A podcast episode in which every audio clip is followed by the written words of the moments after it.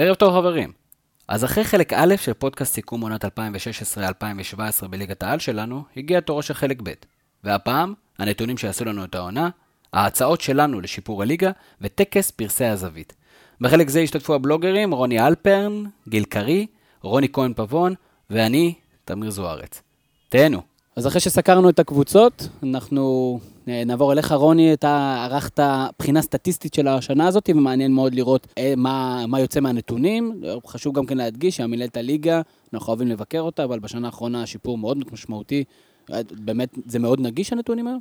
כן, הנתונים מאוד נגישים. אמנם זה לא ברמה שהיינו מצפים עדיין.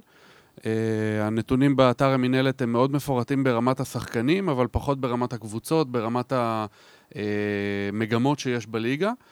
עדיין לא מאוד נוח, אבל שיפור של אלפי אחוזים ממה שהיה לנו עד העונה. זה לא יכול להיות, כשאתה מתחיל מאפס, אז כן. אלפי אחוזים זה עדיין אפס. אז... היה שם 0.1.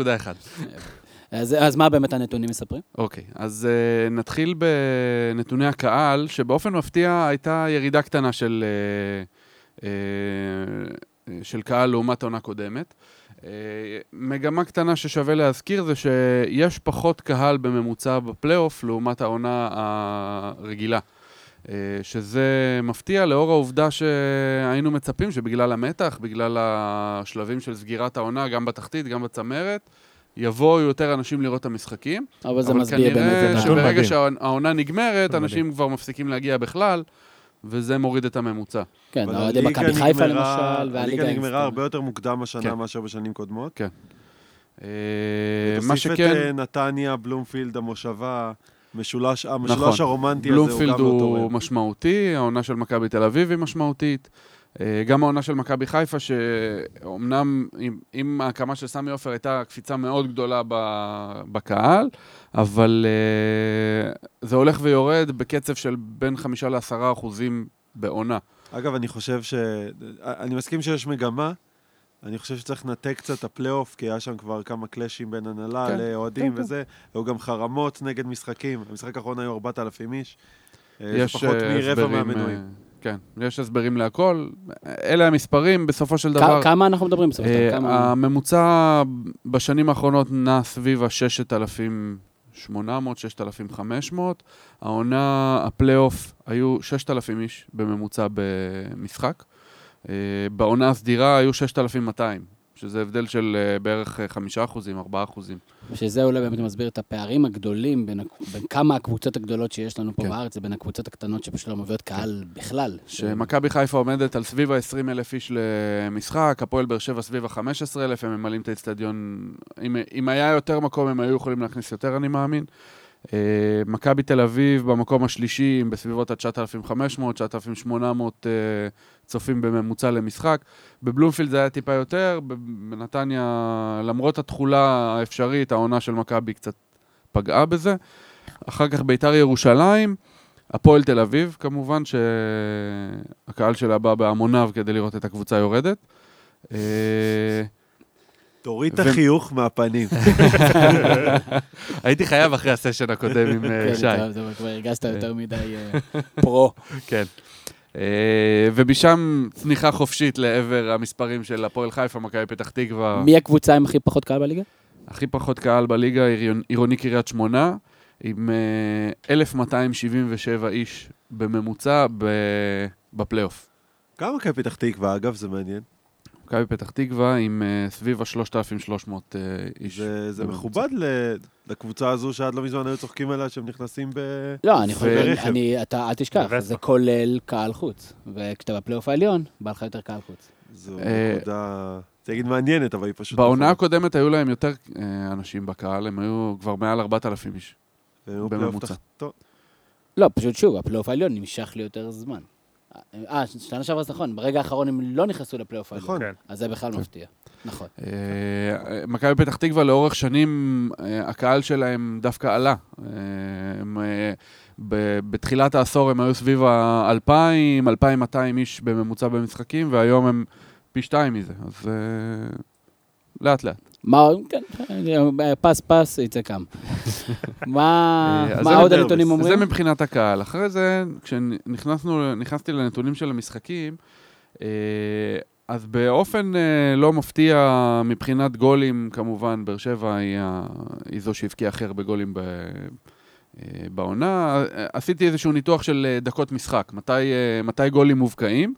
אה, מתי אתם חושבים מהם הדקות הכי נפוצות שבהם מובקע גול?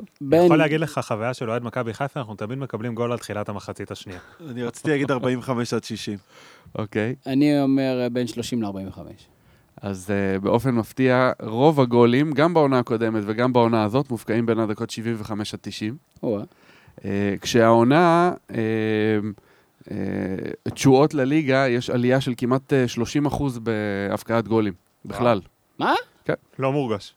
לא, אה. אני חשבתי שבשלב מסוים היה שהייתה ירידה קריטית בכמות אה, השערים. אז לפי המספרים שמופיעים באתרים הגדולים, אה, עונה שעברה הובקעו כ-400 גולים, העונה כבר 500.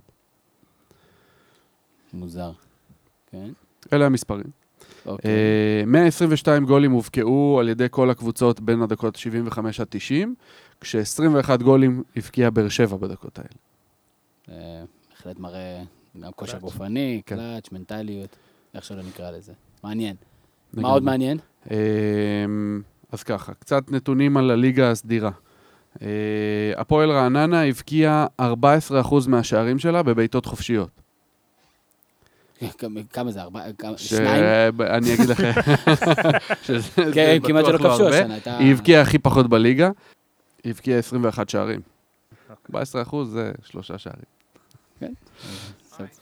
אה, הפועל תל אביב הבקיעה 33 אחוז מהשערים שלה בנגיחות, שזה נתון אה, יפה. הפועל חיפה ניצחה בכל משחק שבו היא הובילה, שזה קרה שמונה פעמים. כולל בדרבי. כן. אה, מכבי חיפה, מכבי פתח תקווה ניצחה 70 אחוז ממשחקי החוץ שלה, שזה הכי הרבה בליגה. מי לדעתכם האיצטדיון שהובקעו בו הכי הרבה שערים? טרנר? יפה, טרנר. 3.2 גולים בממוצע למשחק. זה מה שראינו כל 50 העונה. היה שם 50 חמישיות ברצף. מי האיצטדיון במקום השני? סמי עופר? לא. לא. לא. היו שם טדי. משחקים שלמים. לא. נתניה, נתניה, אתה יודע כמה משחקים היו בנתניה? היו שם עשרות במקום. השני האיצטדיון בקריית שמונה, עם 2.3 שערים. אז אתה אומר, ה-215 האוהדים שמגיעים לשם ממוצע למשחק, כן. אה, יכלו... ראו מלא גולים. אגב. זה הפרש מטורף. כן. מה מה- בין מה המגרש? 3.5 ל-2.3, כן. כן. זה 50 אחוז מלמטה כן, למעלה. כן. היסטוריה שהייתה העונה לראשונה, אה, במחזור ה-25 של העונה, כל קבוצות החוץ ניצחו. וזה פעם ראשונה שזה קרה אי פעם? פעם ראשונה שזה קרה. ומכבי חיפה שיחקה בחוץ. זה- הסיכויים היו הרבה יותר קטנים. אוקיי, יש פה את מושב, מושב המדוכאים. זה לא משנה מה הם עוברים, הם מקשרים את זה למכבי חיפה ועוטפים את זה. פשוט לא יאומן. אוקיי, אז קצת אה, נתונים על אה, שחקנים, על אה, איכות המשחק. מובילים את הליגה במסירות מפתח חנן ממן עם 77 אה, מסירות מפתח, ומאור בוזגלו עם 57.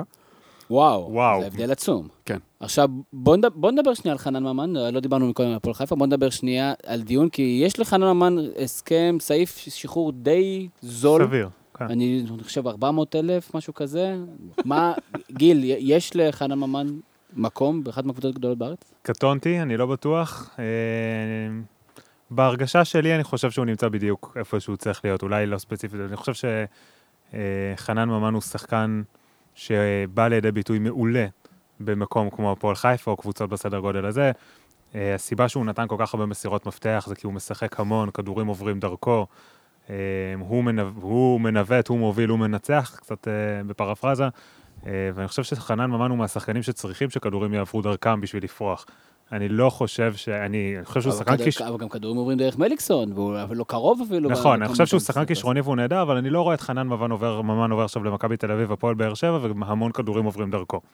אה, אולי אני טועה, שוב, קטונתי, אבל אה, בהרגשה שלי אני חושב שהוא שחקן נהדר להיות מלך בקבוצה כזאת. מעניין, הייתה לו אחלה שנה, והנתונים האלה... אני חושב אותי מאוד שחנן מפתיעים. ממן אה, יעשה נכון אם הוא יעבור את הכביש, אה, אבל אה, אמרתי, בקבוצה גדולה אין לו מקום. אבל זה המקסימום שהוא יכול להגיע בית"ר אליו. ולא בקטע טוב.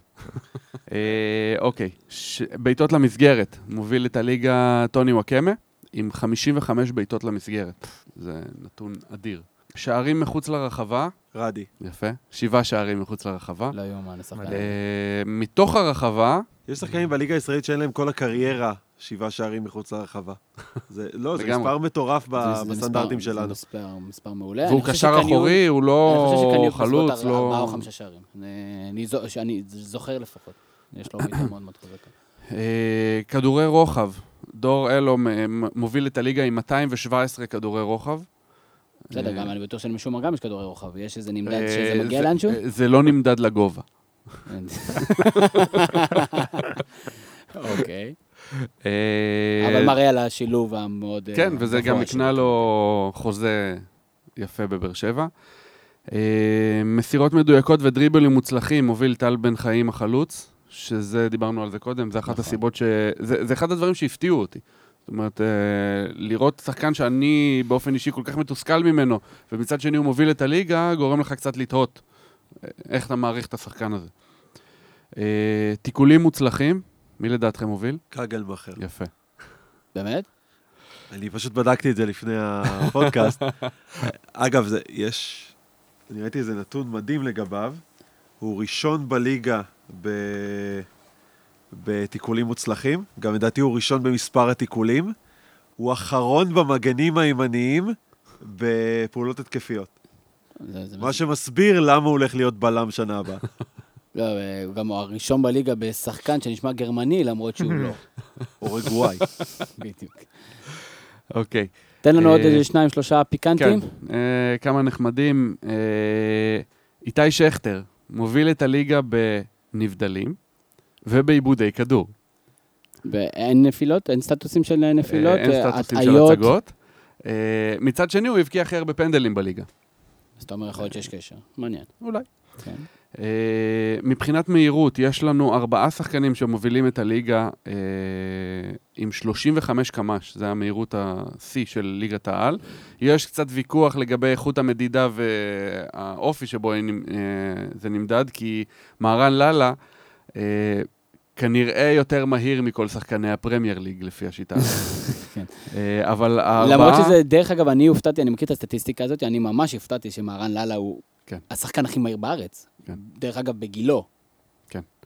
אה, ותשמע גם מי הארבעה האחרים. מהרן לאללה, אחמד עבד, אדילסון באיה ובנצי מושל. טל בן חיים, טל בן חיים לא קרוב שם. בנצי מושל מאשדוד? יכול להיות טס. שמדדו את זה, אני יכול להיות טס, שמדדו את זה בחצי שנה השנייה, כשטל בן חיים לא רץ. יכול להיות שהם מדדו את זה כשהם היו באוטו בדרך למגרש האימונים. זה יותר סביר. זה לא, ידוע, ידוע שגם ואצק מפעיל את החזיית GPS לפני שהוא יוצא מהבית. כן, מפת החום אה, שלו ממשיכה איתו. נתון אחרון לגבי אה, ריצות מהירות, שזה לא מודד מהירות, זה מודד בעצם את הספרינטים ששחקנים עושים, ושם מוביל את הליגה בהפרש די גדול בן ביטון, מבאר שבע, עם 1,800 ריצות מהירות. זה אלוהים יודע מה זה. אה, ספרינטים. כן, איך אתה יודע למדוד ספרינט? אני חושב שזה מביא לידי ביטוי את התרומה ההתקפית שלו, כלומר שהוא לא... אני, אני מניח שקגלמאכר אה, די נמוך שם, זה מסתדר עם מה שאמרתי תעזוב קודם. אותי מכאן. לא, אג- אגב, בלם ששמו אותו מגן ימני, הוא לא, הביא אותו פשוט אומר- קשר אחורי. זה, מתחבר עם זה ש... שמו אותו מגן ימני. בן ביטון, קגלמאכר עם 0.8 פעולות התקפיות, בן ביטון ראשון בליגה עם 2.2. יותר מדסה. כן. כן. דסה, דסה, דור אלו ועותמן עם 1.2 וחצי. משמעותי. אגב, אה, זה, יש לי פה סטטיסטיקה שחבר אה, שלח לי לא מזמן, שהוא לקח את כל הנתונים שהסתכלת והוא בדק על שחקנים שהכניסו יותר משלושה שערי שדה העונה. כן. ובדק כמה מצבים הם היו צריכים לגול. אה, יש לך את שי עדן בן בסט? או שהוא לא בשלושה שלו? לא, יש לי הוא לא שלושת הבקיע שלושה המקומות, שערים בעשור האחרון. אבל אני יכול להגיד לך. ששלושת המקומות האחרונים הם related למכבי חיפה. מקום אחרון, מישהו רוצה לנחש? שלושה שערים, אלירן עטר? אלירן עטר. בטוח. אלירן עטר עם 17.75 מצבים על כל שער שדה. במקום השני, אה, אולי מקורילייטד, אולי מכבי חיפה ואולי לא, אלטמן עם 17. במקום שלישי, אלון תורג'מן עם 15. מה, אה, איפה שם קיארטנסון? כמה בעיטות הוא צריך כדי לשים גול? אה, אין לי אין את זה. אני אעביר לו. מעניין מאוד. בנצי מושל, כמה כמה הוא צריך? דרך אגב, לא דיברנו על מ"ס אשדוד, אני חושב שהעונה מעניינת הייתה להם, כל, אתה יודע, ציפו שהתרסקו והכל. אה, לפני שנעבור אה, באמת לנושא הבא, כי אנחנו צריכים אה, להתחיל להתקדם, רוני, מעניין אותי לשמוע, מכבי נתניה עולה ליגה, עם, אתה יודע, עם כל הסיפור, קהל שהוא מתגייס, הפעם עושה רושם שבאמת יש בעלים יציב, שלא יברח לפני תחילת השנה, ושאין לו שם פרטי ושם משפחה זהים. ותגיד לי, מה, איך ההימור הולך אה, על מכבי נתניה? אני חושב שמאוד קשה להמר מה יהיה בהמשך השנה, אנחנו עדיין בשלב אה, ברור, אה, ברור. מאוד, אבל תמיד כיף מאוד. מוקדם. כן, אני גם תמיד מצליח בזה. בדיוק. מכבי חיפה לא עושים במקום שני.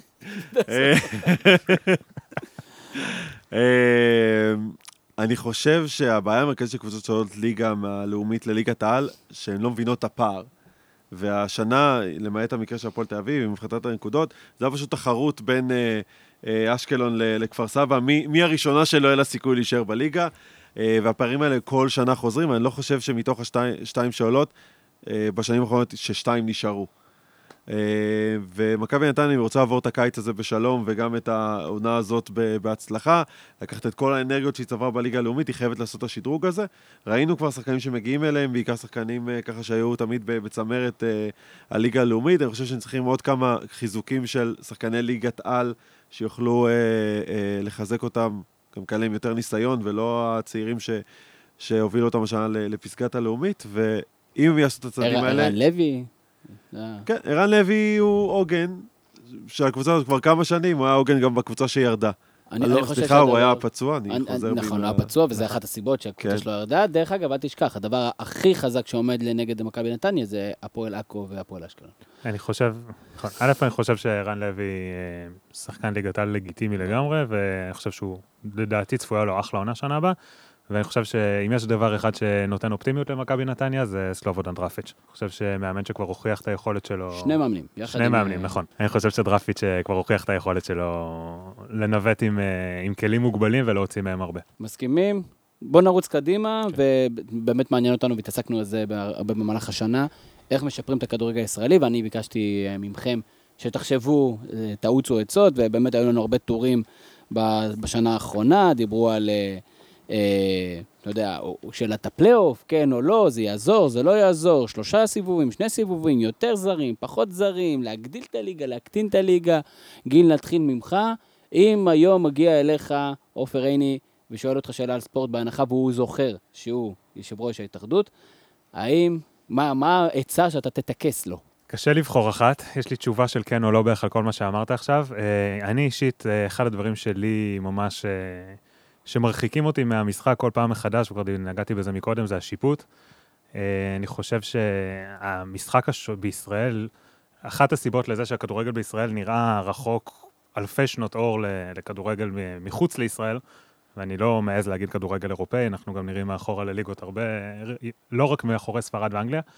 אה, קפריסין זה באירופה. או באירופה או בספרד. אה, אני חושב שהשופטים פה מפיל, שורקים על כל נפילה, עוצרים את המשחק המון. דיברתי על הסטטיסטיקה הזאת גם מקודם, בישראל משחקים כדורגל נטו, אני יכול לבדוק תכף את הנתון המדויק, אם אני זוכר נכון, באזור ה-58 כן. דקות, נכון? ממש 56, אם אני זוכר. אוקיי. שזה כמעט 7-8 דקות אחרי אנגליה, זה כן. מטורף, וכמות השריקות פה היא 33 שריקות העבירה למשחק, שזה פערים אדירים מהכדורגל האירופאי. אה, אני חושב שאחד הדברים הראשונים שהייתי מייעץ לכל מי שרק היה שואל אותי, זה פשוט לתת הנחיה לשופטים, תנו לשחק, תפסיקו להצדיק את זה שכל פעם שחקן נופל ומחזיק את הרגל שתי דקות, אז זה פשוט מוציא את החשק. איך עושים את זה. פרקטית? איך עושים את זה פרקטית? כן. מפסיקים לשרוק על כל דבר.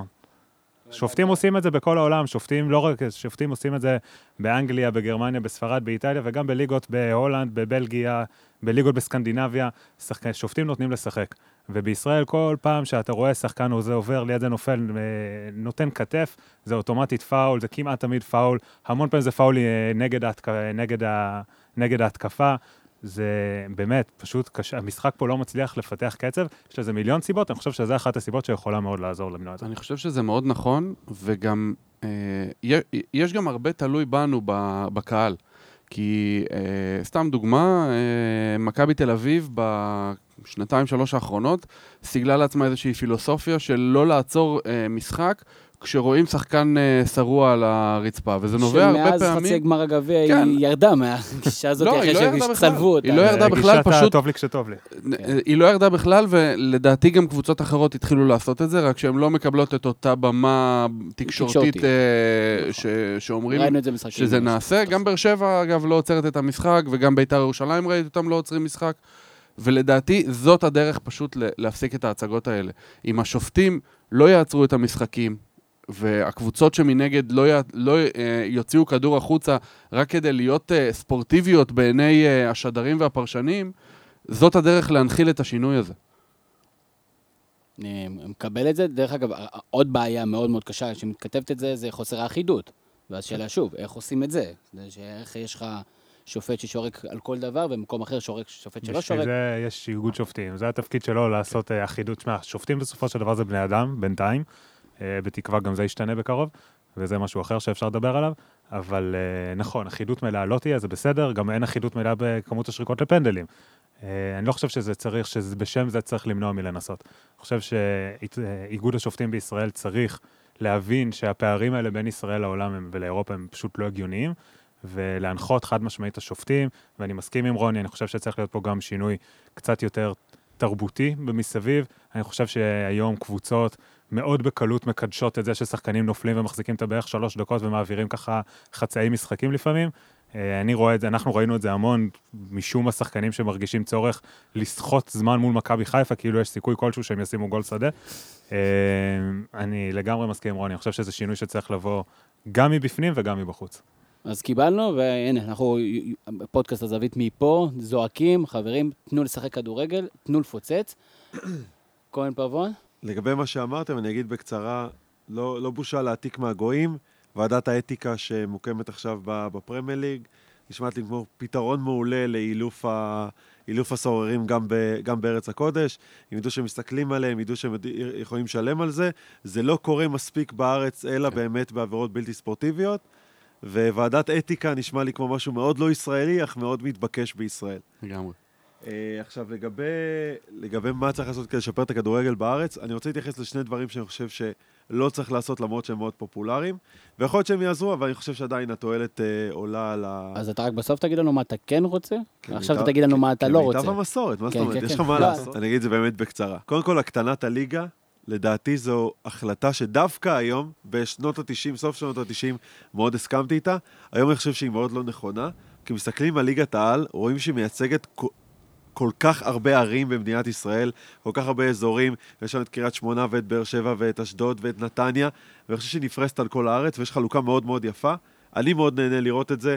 יש לי גם הזדמנויות uh, ללכת למשחקי חוץ לפעמים, למרות ששלושת רבעי מהם בנתניה, אבל... Uh, למה היינו בבאר שבע? נכון, אבל uh, חלק גדול ממשחקי החוץ הם בנתניה, אבל עדיין, אני חושב שלראות את הקבוצות שמייצגות אזורים כל כך מגוונים במדינת ישראל זה משהו מאוד יפה, ולכן אני חושב שאפשר להשאיר את, ה, את הליגה בגודלה הנוכחי. אם למישהו מפריע הגודל, שהרמה יורדת וכולי, הרמה כנראה יורדת כי אין לנו מספיק כישרונות לכל כך הרבה קבוצות בליגה הזאת, אז למה לא להגדיל את מספר הזרים? מה שמחבר אותי כנראה להחלטה הכי מטומטמת שנתקבלה השנה אה, במנהלת הליגה או בהתאחדות, אני לא יודע אם לקבל את ההחלטה הזאת, זה הזר השישי. או חמישה או שישה. פה החליטו חמישה וחצי. אפשר לחשוב שכל הזרים בעולם מחכים להצעה מקבוצת תחתית בישראל כדי לבוא, ובחלק גדול מהמשחקים לשבת על הספסל. לא להיות בכלל בסגל. נכון. אה, לא, לא, יכולים יכול להיות. לא, בסגל, לא יכול להיכנס. אסור לא להיות על המגרש, אבל זה גם אומר שלא ואני יהיה אומר בסגל. שה- שהפתרון הזה, אה, כולם אומרים הליגה גדולה, תגדילו את מספר הזרים, ותדאגו שיגיעו לכאן זרים איכותיים. מה יצא? הבאתם זר שישי, שמוכן לשבת על הספסל ולקבל כנראה לא מעט כסף. לא, מינימום. אה, אני חושב שזו החלטה, יש פה יותר מדי פקטורים בכדורגל הישראלי שלא מתיישבים אחד עם השני, זה בדיוק זה. אז אני חושב שכל כל הדברים האלה, תשאירו את הליגה גדולה, תעלו את מספר הזרים, אין בושה בזה. הצעירים כבר ימצאו את המקומות שלהם, מכבי חיפה כל, כל קיץ אה, משאילה 30, מכבי תל אביב עוד 50, ו- והם מוצאים את מקומם. הטובים גם מצליחים איכשהו להתקדם, ואז מכבי תל אביב קונה אותם חזרה בשני מיליון דולר. אה, מה נק- כן נק- צריך לעשות? לא אמרת? צריך להגדיל את הזרים. זה היה לי על הדרך, על הביקורת של מה לא צריך זה היה לעשות. by-product, by-product. יש לי הצעה אה, פחות שגרתית ממה ש- שהתרגלנו אליה. בבקשה, רון. אני דוגל חזרה בפלייאוף האמצע. כלומר, לא, אתה חייב להסביר את זה. פלייאוף הים? פלייאוף הים. כן. ארבע ראשונות, ארבע אחרונות, או שש אחרונות, ועוד ארבע באמצע. השתיים, השש הראשונות שיסיימו יסיימו בליגה, יעלו אוטומטית לרבע גמר גביע המדינה, לשמינית גמר גביע המדינה. ויעברו את סבב הבתים בגביע הטוטו. אתה- אני צריך לוח ושתתחיל לצייר לי את. זה. מה שאני יש לך אומר, לוח מחיק? מה מה הבעיה המרכזית שלנו? אתה רוצה- אתה רוצה המרכזית- שהגביע יתחיל אחרי שהליגה נגמרת? לא. אז איך- אני רוצה-. מה, הבעיה שלנו? הבעיה שלנו שיש לנו בטן של טבלה, כי ה... יש יותר מדי קבוצות, קבוצות מאבדות עניין, הם, אה, יש להם פער, הן לא יכולות לעלות למעלה ולקבל אולי את התופינים של ה... שהמינהלת מחלקת לפי אה, סדר, ה... לפי הדירוג בסוף השנה, הן לא יכולות לרדת למטה כי הן מרחק סביר מהקו האדום, אז עושות מה שבא להן וכולם חושבים שהפועל תל אביב תישאר בדיוק בגלל הדברים האלה, בגלל ההגרלות הנוחות של הקבוצות שסיימו את העונה. אז אנחנו רוצים לסיים את זה, והדרך היחידה לדעתי זה לתת להם יתרון תחרותי במסגרת אחרת, כי אין לכם על מה להילחם ב, ב, בתקופה הזו, ולכן לא יקרה כלום. אגב, אפשר לפתוח גם את הגביע בישראל, בדיוק כמו שבספרד אה, קבוצות אה, פוגשות כבר את קבוצות ליגת העל בשלבים אה, מוקד, מוקדמים מאוד, סליחה, קבוצות פוגשות את הקבוצות הבכירות בכדורגל הספרדי אה, בליגה, ואין בעיה לערבב אותן כבר מההתחלה, ופשוט לקחת שש קבוצות הבכירות של הכדורגל הישראלי, שהן משתלבות בתחרות בשלב מאוחר יותר. כך יהיה לנו פלייאוף אמצע של ארבע קבוצות שנאבקות במקום בשמינית גמר אה, גביע המדינה ורבע גמר גביע הטוטו. שני מפעלים מכובדים, אחד מהם אפילו מפיק אה, לא מעט כסף לזוכה או לזאת שמסיימת במקום השני. אפשר להשאיר איזושהי מוטיבציה לקבוצות כדי אה, להתקדם. אני, אני פשוט לא אוהב את כל גישת ה... בוא ניתן להם על מה לשחק. הם שחקני כדורגל, אני בכלל, אני מעולם לא הבנתי את החיה הזאת של הפלייאוף. אני חושב שזה לא ספורטיבי, אני חושב שזה לא מוכיח את עצמו. ראינו השנה את, ה, את הקבוצות שכביכול אמור להיות להם על מה לשחק, לא משחקות. ראינו שאפילו בפלייאוף שאמור להביא קרבות אה, בשיניים וציפורניים בפלייאוף התחתון ורגל לרגל למאבק אליפות, ועדיין הרמת, המספרי צופים יורדים. אני חושב שהיה יכול להיות לנו משחקים מדהימים, תחשבו רק על דרבי תל אביבי, שזאת נאבקת אליפות, זאת נאבקת על ירידה. אה, אני פשוט, אני לא מבין, אני לא מבין למה אנחנו צריכים לשכנע שחקני כדורגל שיש להם על מה לשחק. אני חושב שזה שאנחנו מקבלים את זה, ואנחנו כאילו נותנים לזה יד, וניתן להם פה, ואולי זה, ופה אולי ניתן אה, פרס אה, יום כיף בבריכה למי שיצא מקום שביעי. זה לא עובד ככה, צריך לתת להם, ליגה זה ליגה, וצריך לתת להם לשחק כדורגל, ופשוט לא לקבל דברים כאלה. אבל זה מצב נתון. לא, לא, מקבל אנחנו משפרים. את הליגה. אני אני חייב להגיד שאני איך אתה מסכים איתך, משפר את זה? השאלה איך אתה גורם היא- לשחקן? השאלה היחידה היא, איך אתה מצליח, אתה צריך להגדיל את הליגה אז, או לעשות שלושה סיבובים, או כי, כי אחרי 28 משחקים, אחרי 30 משחקים וזהו, תיגמר הליגה? אין. דבר רע בזה, אגב. א', שאחרי אני לא 30 בטוח. משחקים תיגמר הליגה, פשוט לא יהיה לך את כל ההפסקות המוזרות האלה בספטמבר, שחודש אתה לא זה, משחק. סליחה, זה 26 משחקי ליגה. בסדר, בוא לא ניכנס, תסכים איתי שאנחנו מדברים פה על עיקרון, את המתמטיקה אפשר לפתור. תוסיף סיבוב, תוריד זה, תעשה זה, תגדיל את הליגה, תור- תוריד את אה, מספר עובדי ההתאחדות. אני חייב לא להגיד שזה הערה טובה מאוד. אני אפילו, אתה יודע, ברור שאנחנו בקונספציה של הפלייאוף, שכחנו שבשאר הליגות אין פלייאוף. אין פלייאוף, כן, נכון. הגדולות. אגב, אנחנו uh, סיימנו את הליגה בשבוע האחרון של uh, מאי. יש לנו משחק נבחרת בתחילת יוני. הקבוצה הראשונה, מכבי תל אביב, משחקת באירופה ב-29 ליוני. למה לא לסיים את הליגה בתחילת מאי? הם בפועל סיימו את ויהיה להם המשחק. חופש. הם בפועל סיימו בתחילת מאי. מכבי חיפה סיימה באוקטובר. אוקיי, אחלה רעיון, רוני. אה, אה, אני לא כל כך הבנתי עד הסוף, אבל תסביר לי אחרי זה. כן, רוני אלפרן, מה, איך אתה הולך אה, להושיע את הכדורגל הישראלי? אז, אז אני קודם רוצה לעשות איזושהי סקירה כלכלית קצרה. ואני הולך לעשות איזושהי השוואה בין מדינת ישראל לעיר מוכרת באירופה שנקראת לונדון. כולם מכירים את לונדון, מה, בגלל הפיגועים? זה כל הכבוד. גם, אבל לא, לא, לא לזה התכנסנו. אז העיר לונדון היא אה, חולשת על אה, כעשירית, קצת יותר מגודלה של מדינת ישראל. השטח של לונדון הוא 1,500 אה, קילומטר רבוע, מדינת ישראל עומדת על 20,000 קילומטר רבוע. אה, מבחינת מספר תושבים, אם אתה לוקח את uh, לונדון העיר, בערך כמו תושבי מדינת ישראל, בערך שמונה וחצי מיליון תושבים. אם אתה לוקח יותר, את המטרופולין של לונדון, עם כל הפרברים, בערך 15 מיליון תושבים. Uh, התמ"ג של לונדון יותר גדול מהתמ"ג של מדינת ישראל. התמ"ג של לונדון הוא כ-500 מיליון uh, דולר, כשהתמ"ג של מדינת ישראל הוא 300 מיליון דולר, ואפילו המגוון האתני בלונדון די דומה למדינת ישראל. עכשיו, לאן אני חותר פה? אלוהים יודע. אני טוען, כמה מועדוני כדורגל יש בלונדון? עשרה. לא. עשרות. בכל הליגות. אה, בכל אה, הליגות. עשרות. חשבתי מת- שלא. 250. לא. יש 41 קבוצות רשומות בלונדון, כן. בכל הליגה, בכל הליגות, מהפרמייר ליג ועד הליגה התחתונה, אה, שהליגה התחתונה היא חצי מקצוענית. אה, במדינת ישראל, כמה מועדוני כדורגל יש? מקצוענים? הכל, כל הליגות. לא ילדים וזה, אלא קבוצות, בוגרים. שלוש- 300? 320 קבוצות. מה שאני טוען זה שאנחנו צריכים ללמוד מהאנגלים ולצמצם את קבוצות הכדורגל שיש לנו. יש לנו פה יותר מדי קבוצות כדורגל. מה, לאן זה מגיע בסופו של דבר? אני טוען שליגת העל שלנו קטנה מדי, והיא תמיד הייתה קטנה מדי. אני חושב שליגת העל שלנו צריכה להיות לפחות 18 או 20 קבוצות, כמו באירופה, וזה בעצם מביא אותנו לשני סיבובים של אה, אה, 20 אה, משחקים כל סיבוב, משהו כזה, ואז זה יוצר לנו ליגה שהיא מאוד גדולה, עם קבוצות חזקות, כמו שיש בפרמייר ליג לדוגמה, וקבוצות מאוד חלשות, ושו, ולא יקרה שום דבר אם במהלך העונה יהיו משחקים שיגמרו ב-5-0, 6-0 או 7-1. אה, זה מין תוצאות כאלה שתמיד מפחדים, שאומרים, הקבוצות הגדולות ישפילו את הקבוצות הקטנות, אבל אנחנו רואים גם באנגליה, שהקבוצות הקטנות לפעמים מפתיעות, מגיעות רחוק בגביע, מנצחות את הקבוצות הגדולות, ולרוב לא. ו- וזה בסדר גמור, אני לא אוהב את הגישה השוויונית שנהוגה בישראל בכל מיני... אה, זה מגיע מהפוליטיקה, מגיע לכלכלה, ובסופו של דבר גם חודר לכדורגל, שאומרים צריך להיות שוויון, צריך לחתור לשוויון במדינת ישראל. אני חושב שיש קבוצות גדולות, יש קבוצות קטנות, יש קבוצות בינוניות, ואנחנו צריכים לשאוף לשם, וזה גם יביא למגוון האתני במדינת ישראל, שאין רק קבוצה ערבית אחת של מייצגת 20% מתושבי המדינה, אלא יהיו שתיים או שלוש קבוצות ערביות בליגת העל, ויהיו קבוצות מאילת ועד קריית שמונה. יש לי שאלה. כן. מחזור אה, 38 בליגת העל, מכבי תל אביב הפועל באר שבע ראש בראש על האליפות, מהמם. מכבי תל אביב במשחק חוץ בסמי עופר נגד אה, מכבי חיפה, אה, הפועל באר שבע משחק בית נגד הפועל פתח תקווה, שסיימה את העונה במקום 11. כן. מחזור אחרון. נו. חלק מהעניין. קורה. זה- אה, זה- ריאל מדריד הלכה, יצאה ההגרלה? למלגה, למגבי בברצלונה, משחקה נגד אייבר פה, בבית. פה מגיע העניין. התרבותי. ואני חושב ש...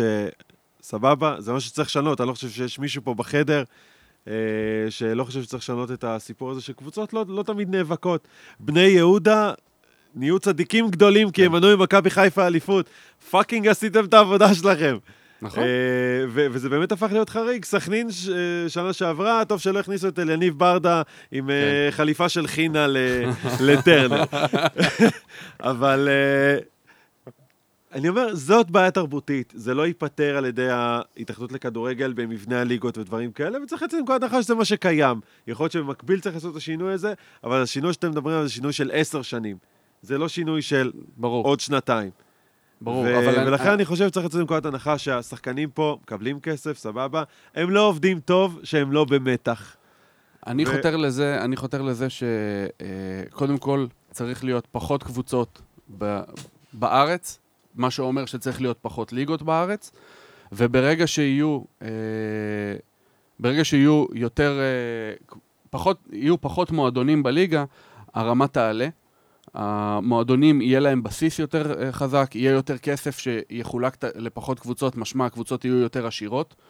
יהיה אה, אה, מנגנון מאוד מאוד חשוב, שזה הבקרה התקציבית שנכשלה כישלון חרוץ העונה הזאת עם הפועל תל אביב, והיא צריכה להיות מנגנון חזק בליגה כזאת, כדי בעצם לבוא ולראות שהקבוצות הקטנות לא קורסות אחת אחרי השנייה. אה, ובעצם אם מדברים על הפלייאוף, אז פלייאוף, אלה שתומכים בהקטנת הליגה, פלייאוף בעצם מייצר שתי ליגות מאוד מאוד קטנות, ואנחנו רואים מה זה מייצר. זה מייצר משחקים משעממים, זה מייצר אה, משחקים שכבר נמאס לראות אותם. מכבי תל אביב נגד מכבי חיפה, נמאס לי לראות את המשחק הזה. וזה לי. משחק שלפני עשר אני שנים זה היה המשחק הכי טוב בליגה. אבל נמאס לי, אני לא רוצה לראות ארבע פעמים בשנה את מכבי חיפה ב... בנתניה ולהפך. אני, אני חושב שזה אחלה נקודה, גם הצגת אותה לדעתי בצורה יפה, עם ההשוואה ללונדון, אז שאפו על זה, אני חושב שזה בהחלט יכול להיות הכיוון, אין שום סיבה שבעיר כמו אה, פתח תקווה, יש את הקבוצות, באשדוד יהיה שלוש קבוצות, אה, נכון. זאת אומרת, אמיתית, אין, אין סיבה. והדברים האלה יכולים להיות יותר, אה, זה נקודה מעניינת, נקודה ולידית. אה, דרך אגב, אם שואלים אותי, אני חושב שאנחנו צריכים יותר זרים. אה, חד באמת, משמעית. חד משמעית. לא דיברנו על זה, כי לא. נראה לי כולנו מסכימים, אבל... אה, לא, לא, לא בטוח שאתה יודע, אני- קונצנזוס אולי בינינו, אני לא יודע אם זה קונצנזוס אצל כולם. אה, מה פוגע בכדורגל הישראלי? אני חושב שכדורגל ישראלי, שילמד מהזרים, ויהיה יותר טוב מהם, הוא ישחק לפניהם. ואנחנו רואים הרבה מהקבוצות שלא משתמשות בכלל בכל הזרים שלהם. לא ראיתי את צעירי נבחרת בלגיה נפגעים מעודף הזרים ששיחקו כן. שם. הערה טובה, דרך אגב, פחד, אני לא יודע איך הם לא נפגעו מהפלייאוף המוזר שיש שם, אבל זה כרגע זה לא... כבר משהו אחר. לא יש פה. פחד לא מוסבר מזרים, לא רק ברמת השחקנים, גם ברמת המאמנים, ברמת היועצים, ה- היועצים הזרים שמגיעים. אה, זה, זה פחד לא מוסבר מאנשים זרים, לא כאילו זה אנחנו יודעים עכשיו- יותר טוב, או... גם, וגם גם כאילו, בוא, מיהירות. אתה יודע, בוא, בסופו של דבר יש פה אינטרס, כי פחות זרים, יותר מקום, יותר... עכשיו, אני, אני מבין את זה ה... לא מצדיק את זה, אבל. אני לגמרי מסכים, אני חושב שזה לגמרי לא מצדיק, אני חושב ש... אה, בוא, אתה יודע מה, בוא לא ניכנס לשמות, בוא נשמור על... כן. אה, אבל אין ספק שאם זה יפגע בשחקנים, זה יפגע בשחקנים ברמה היותר נמוכה, נכון. שבסדר, אז הם לא ימצאו את מקומם נכון, לצמרת ליגת נכון. העל, וזה בסדר. השחקנים הטובים לא ייפגעו. נכון. ובטח במציאות שבה שחקנים כמו... שחקנים שהם לא ערן זהבי, ליאור רפאלוב, תומר חמד, אלא שחקנים כמו אופיר מזרחי, שהוא שחקן על הכיפוק, הוא נורא נחמד, כאילו, הוא, הוא אחלה. וכל שחקנים כאלה יוצאים היום לחוזים באירופה, לא נכון. בצורה קשה מאוד. אז, אז אנחנו באמת נשארים פה עם רמת שחקנים שהולכת ומידרדרת, ברמות שכר שממשיכות ברמות לטפס. שכר שממשיכות לעלות, נכון? אז הרבה רעיונות לאיך לשפר את הליגה שלנו, ואנחנו נחתום את, ה, את הפודקאסט הארוך והענייני הזה עם טקס אה, פרסי הזווית. אנחנו עושים את זה זריז. אני זורק את הקטגוריה, כל אחד אומר מה הדעה שלו, הרוב מנצח, במידה ואין רוב, אני אקבע. כולם מנצחים. אני אקבע, כן, בכל זאת, אה, אני- יהיה לי תפקיד. אז אה, נתחיל אה, מרוני, גיל, רוני. אה, אז אה, מאמן העונה? קובי רפואה. מצטער ברק בכר בקלות, ואם לא, אז מימר. אין שתיים, אחד. ברק בכר בנוקאוט. ברק בכר, אה, מסתבר, הרוב, הרוב אה, קובע, ברק בכר הוא מאמן העונה שלכם, של פודקאסט הזווית. מצטיין העונה. באמת טל בן חיים. הבלם. לא, אני לא יודע, מצטיין העונה. טל בן חיים הבלם. לא, נתחיל שנייה מהסוף, אחרי זה אני אגיע אליך. כן, כן. אה, אני כבר אמרתי מאור בוזגלו פעם, אבל אה, אני אני חייב להגיד שאני לא- פשוט לא מצליח להבין את אני הבחירה הזאת. מרשה לעצמי לחזור בי תודה. אה, ולהגיד... אה, ויעקב בוזק. אמרתי שאני חושב שמאור בוזגלו שחקן העונה, כי אני חושב שהוא נתן את האקסטרה שהיה צריך להפועל אה, באר שבע לאליפות. זה לא מוכח, לא במספרים, רגע. לא בנתונים. כן, תמשיך. אה, אני חושב שזה מאוד התייצב עם רדי שנתן אותה תפוקה באותן סיטואציות, ולכן שניהם כנראה היו אקס פקטור של הקבוצה העונה. היא כנראה לא הייתה מגיעה למצב הזה בלי וואקמה, שהיה השחקן הכי יציב לאורך תקופה הכי ארוכה אה, בעונה. אגב, אני חושב שמרוב שהעונה הזו הייתה ארוכה, שכחנו איזה הופעות מטורפות הוא נתן באירופה, אה, במשחקים אולימפיאקוס ו- אני וגם. אה, נגד להבין. צלטיק. מאז יעקובו, אני לא זוכר שחקן שומרים זר עליו שהיה כל כך... בכל אה, רגע נתון שני שחקנים. זה, כן, זה, זה השורה התחתונה. הוא השחקן היחידי בליגה ששומרים אליו שני שחקנים. זה, זה התפקיד. גם זה התפקיד. באירופה, אגב, במשחק עם אולימפיאקוס, שמרו עליו שני שחקנים אה, במשחק החוץ, והוא גבר על זה- מה שנקרא אותו. פעם אחר פעם. תודה רבה. גיל, אני חושב שוואקמה כל כך גדול בפער שלא צריך להסביר כל כך הרבה. תודה רבה. אה, תבוא יותר לפודקאסטים, בבקשה. רוני אלפרן, אני מביא לך הזדמנות אחרונה, אה, ובאמת להיות אובייקטיבי. טוב, אני לא רוצה להיות אובייקטיבי, אני הגנתי על הפועל תל אביב בפודקאסט הזה, אני לא אהיה אובייקטיבי. אה, לא, אני באמת נותן לטל בן חיים הבלם, לא בגלל שאני חושב שאין סיכוי בגלל שהם בחרו בוואקמה, אלא פשוט בגלל שזה לא צפוי. אה, אז רגע, אז תגיד תגלית, תגיד תופעה, תגיד, יש אה, מספיק בגיל קטגוריות. 35 אני לא חושב שהוא יכול להיות תגלית. בסדר, אוקיי, אז- אה, מצוין, מזל שהרוב קבע. לא יכול לצאת לתגלית. אה, זה, אנחנו גם, ואנחנו נשלח אותך, לדעתי בסופו של דבר זה היה משני שני שחקנים, טוני וואקמה או אה, ויטור. ויטור לא היה בריא מספיק זמן, ולכן טוני וואקמה, אבל זה יכול להיות אה, אחד מהשניים האלה. רוני אלפרן, תגלית העונה, ובבקשה אל תגיד לי טל בן חיים הבלם. טל בן חיים החלוץ, סתם. אה, עמרי גלאזר.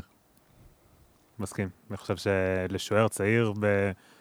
בוא נגיד שאפילו בכל עונה אחרת ובכל קבוצה אחרת, איך שהוא הוכיח, אה, הניצוצות שהוא הראה עונה מספיקים לתגלית העונה, להיות שוער כזה, בקבוצה כזאת, עם הגנה כזאת, בתקופה כזאת, פי כמה וכמה. אוחנה.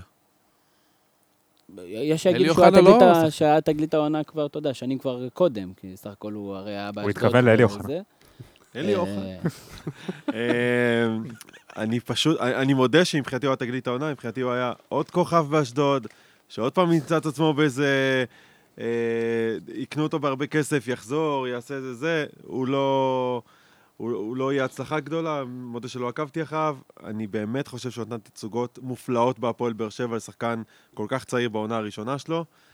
אה, זהו. ואם זאת אתה במיעוט, אז אה, עמרי גלאזר הוא, אה, הוא אה, איש התגלית העונה שלכם, באמת מעולה היה השנה. האירוע השלילי של השנה?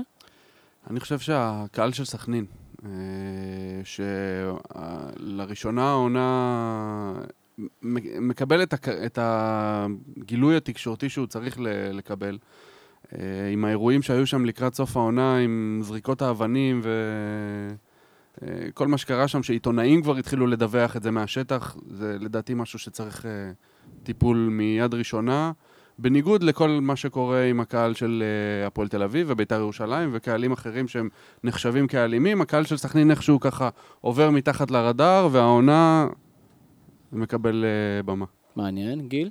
אה, בעיה שאני באמצע, כי אני כל הזמן מוצא את עצמי קצת חוזר ומתייחס, אבל אה, אני דווקא רציתי להגיד שלקחת את זה טיפה יותר למעלה, ברמה הרחבה, אני חושב שבכלל היה כמה אירועים עם קהל בעונה הזאת ש...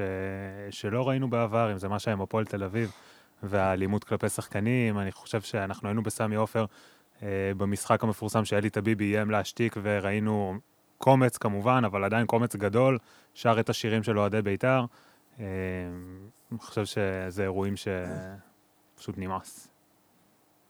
אני מודה שהאלימות, אה, לצערי, כבר לא מרגשת אותי. היא חלק אה, אינהרנטי מהכדורגל הישראלי, ולכן לדעתי התופעה השלילית של השנה היא ללא ספק הבקרה התקציבית, שהוכיחה שהיא לא רק מיותרת, אלא גם מה שהיא עושה, היא לא יודעת לעשות.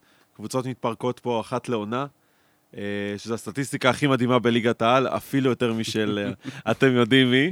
אה, ואני חושב שזה גוף... השנה הוא הוכיח שאין לו שום מקום בכדורגל הישראלי במתכונתו הנוכחית. אני יכול לשנות, הוא שכנע אותי. אה, לא, אתה לא יכול, בגלל שאני רוצה לקחת ולהגיד שלדעתי הדבר, אתה יודע, אולי זה בגלל שזה גם עדיין טרי, אה, לראות את אה, טוטו תמוז מובל באזיקים ואת אוראל דגני רק ניסה להפריד. בין, שוטר לדרוש מעצר. כן, זה, זה מבחינתי, ה- שאתה נותן. מסתכל במבט ואתה אומר, כאילו, זהו, זהו, באמת עברנו פה את כל הגבולות, אבל יש כל כך הרבה, זה, זה מה שיפה באירועים שליליים, כן. שהם כל כך זה רבים. כמו נקודות אור למכבי חיפה. זה כמו נקודות אור למכבי חיפה. משחק העונה, הזכרתי אותו פעמיים בפודקאסט הזה, 5-0? ובפעם השלישית 5-0 בדרבי. אז אני חושב אה, שמבחינת משחק שתיים- ה-2-2, מבחינת חשיבות המשחק וההשפעות שלו, המשחק האליפות של הפועל באר שבע. בהחלט אה, אחד מאלה, לדעתי. אה, אכזבת העונה, אם אנחנו מדברים על שחקן, אז אה, מבחינתי זה טל בן חיים החלוץ. ש... עכשיו אתה הסברת לנו בסטטיסטיקה שהוא, הסברתי, אבל הוא עדיין מאוכזב. אכזבה. הוא עדיין אכזבה כי הוא... כי אה, רמת ציפ- הציפיות הייתה כל כי כך ציפו גבוהה. ממנו מאוד להחזיק את מכבי תל אביב גבוה העונה, והוא לא השכיל לעשות את זה. גיל? אה, אני מסתכל אותו דבר בפריזמה שלי, כמה שמחנו שרועי קהת חתם, היינו בטוחים שהנה השתנו.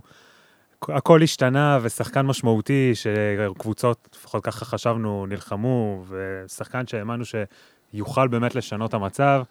אה, כמה התבדינו, ואני אגיד לך יותר מזה, אנחנו עדיין מקווים ששנה הבאה זה ישתנה עוד פעם. סקריונה בגדול לדעתי. השחקן עם הכי הרבה ציפיות שאני זוכר בשנים האחרונות מגיע לארץ, עד קיארטנסון אולי. אה, אני גם חושב שהוא נתן משחקים יפים מאוד. המשחק הראשון נגד, אה, של מכבי תל אביב נגד מכבי חיפה, אמנם אה, ניצחנו 2-0, אבל הרחקנו מהקו יותר פעמים מאשר בעטנו למסגרת. דרך אגב, קגלמאכר הרחיק. והבקיע. אה, אני אני חייב להגיד שאני חשבתי רועי קהת, ואז אמרת סקריוני, ואמרתי, אוי, נכון. אני, אני לא זוכר שהגיע שחקן, כלומר, עם ההייפ הזה, ואכזב כל כך, כל כך הרבה. אגב, אני חושב שזה לא פחות מכבי תל אביב מאשר הוא. אני חושב חד משמעית.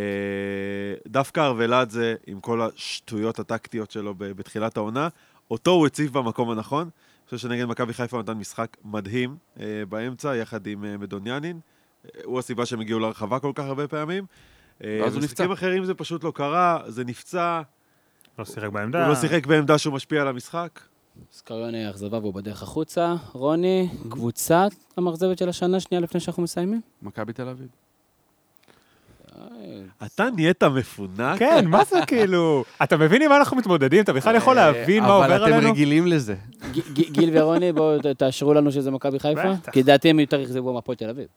אני מסכים. הפועל תל אביב, אפשר להיכנס אם הם יחזבו כקבוצה או כמועדון, אבל זה דיון אחר לגמרי. כן. אבל, אה, תשמע, כאילו, אני חייב נשמע לי להגיד ש... כמו אוי אוי אוי, מה לא, זה, שנתיים בלי אה, אליפות. ש- זה- זה שתי הקבוצות שהכי מאכזבות בליגה. אני כאילו, מבין, אבל... הפועל תל אביב לא מאכזבת כי, כי לא ציפו שהיא תרד ליגה, זה לא... הירידת ליגה היא גם לא מקצועית, היא, היא בגלל פירוק. Uh, מכבי תל אביב ומכבי חיפה לא תפקדו העונה, לא נכון, תפקדו כמו אבל, שצריך. אבל אם אתה מסתכל אבל על... הציפיות ממכבי חיפה היו הרבה יותר נמוכות מהציפיות ממכבי תל אביב. אני מסכים עם זה, אבל אני עדיין חושב שהדלתא הזאת שבין מה ציפינו למה קרה בפועל, אז מכבי חיפה אולי לא ציפתה לאליפות, אבל כן היו כאלה שכתבו בתחילת העונה שהיא תגיע למקום שני. וקיבלו על גבול, הזוי, כן, וקיבלו מתחננים לגרד את הפלייאוף, ומכבי תל אביב קיוותה למקום ראשון וסיימה מקום שני. נכון, יש שם דלתא, יש שם הרבה, אפשר זה, אבל אני עדיין חושב שהדלתא במכבי חיפה... הבעיה היא בנקודות וביכולת, ההפרש. אז לא נסכים על זה, אבל יש כאן שניים של חיפה ואחד של תל אביב, אז אתה יודע, זה שתיים אחד. ונסיים עם השאלה האחרונה, מה אתם מאחלים לליגת העל שלנו בשנה הבאה, רוני?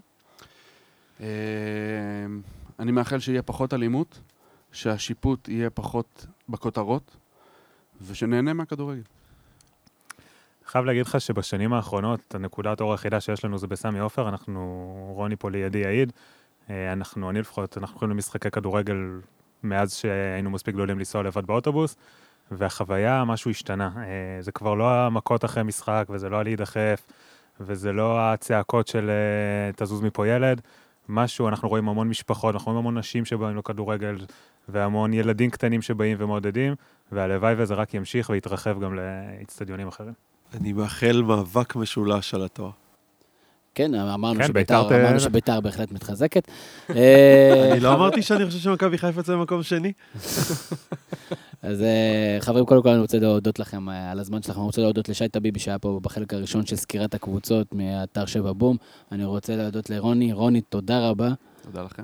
אה, גיל, רוני, אני מאחל לכם שגם בשנה הבאה תחזרו עם אותם מנטרות על מכבי חיפה. אז תודה לכם. אני מאחל לרוני שיבחר גם בשנה הבאה כמכבי תל אביב כאכזבת העונה. שימו לב איך אני נפרד מכם באמת כאישות אחת. אני רוצה להודות לברק קורן, האיש שבלעדיו שום דבר מזה לא היה קורה. וכרגיל, מי שאנחנו עברנו שנה שלמה בפודקאסט הזווית, אה, אנחנו כמובן נצא עכשיו לנצל את הפגרה הבאמת קצרה הזאת כדי גם כן לקחת קצת הפסקה, ואנחנו נחזור עם הרבה כוחות מחודשים. אתם כמובן יכולים להמשיך להתעדכן באתר כל הזמן, בזווית.co.il. אתם יכולים גם כן להצטרף ככותבים, בזווית למצטרפים. אני הייתי תמיר זוארץ, ושיהיה לכם המשך לילה נהדר.